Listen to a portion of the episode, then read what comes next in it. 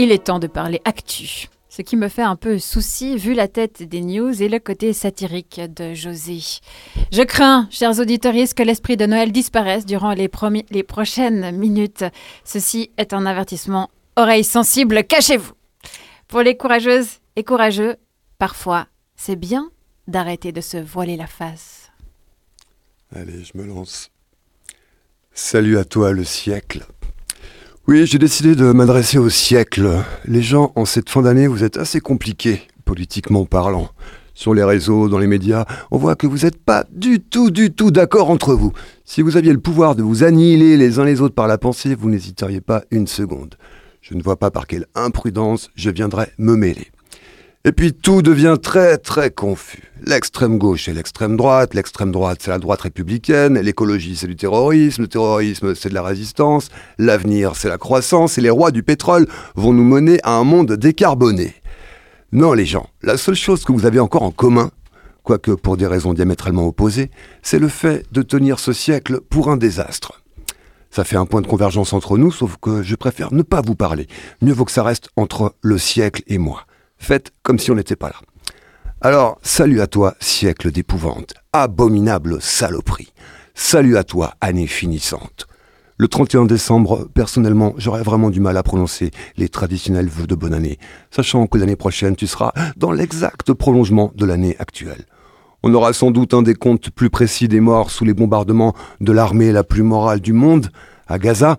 Enfin, si une instance neutre est autorisée un jour à entrer, 70% de femmes et d'enfants en dommages collatéraux, selon les chiffres de l'UNICEF, au 11 décembre. 17 177 morts, plus de 5 350 enfants et au moins 3 250 femmes. 46 000 blessés, dont 9 000 enfants. 4 500 portés disparus, dont 3 500 enfants. On n'ose pas imaginer les chiffres si les bombardements avaient été le fait d'une armée immorale. 45% des logements détruits au 6 décembre selon Handicap International. Cette année, l'esprit de Noël là-bas va survoler un amas de ruines. Il va pas pouvoir se poser sur la bande de Gaza, le traîneau du Père Noël. De toute façon, pas de cheminée, pas de cadeau de Noël. Et puis, Gaza, c'est pas maman, j'ai raté l'avion, c'est plutôt maman, l'avion m'a pas raté. Gaza, c'est une sorte de où est Charlie? à ciel ouvert, avec le Hamas à la place de Charlie. Sauf que du nord au sud, il y a que des Charlie partout, partout dire derrière chaque être humain, dans tous les bâtiments, les ambulances, les hôpitaux, partout, avec sa petite écharpe rayée rouge et blanche et son bonnet mignon, mais qu'au lieu de pointer Charlie, quand tu le trouves, tu le bombardes à mort, rien à foutre des autres persos sur la page, des otages, tu bombardes, tu éradiques Gaza, le Hamas, enfin Charlie, enfin je sais plus. Franchement, si on en est là, le siècle, autant lâcher une bombe atomique.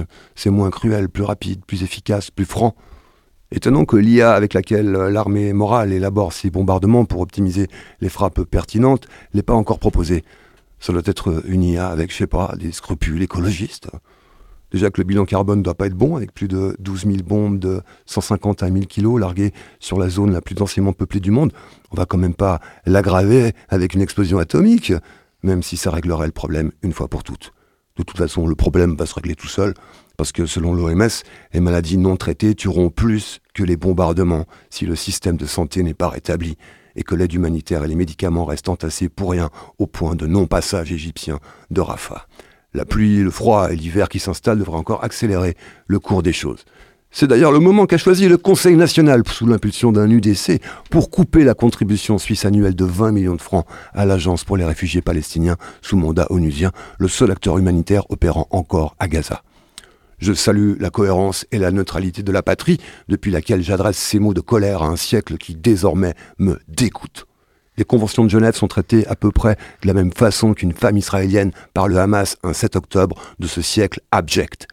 Les horreurs de toutes les parties sont consignées. L'histoire dira notre inhumanité, notre apathie, notre trahison de toutes les valeurs dont nous nous réclamons en vain pour justifier nos crimes. Ils sont épouvantables. À la fin des fins, il n'y a jamais eu que deux camps, les amis de la mort ou les amis de la vie. Les amis de la vie ne pactisent pas avec la mort. Jamais.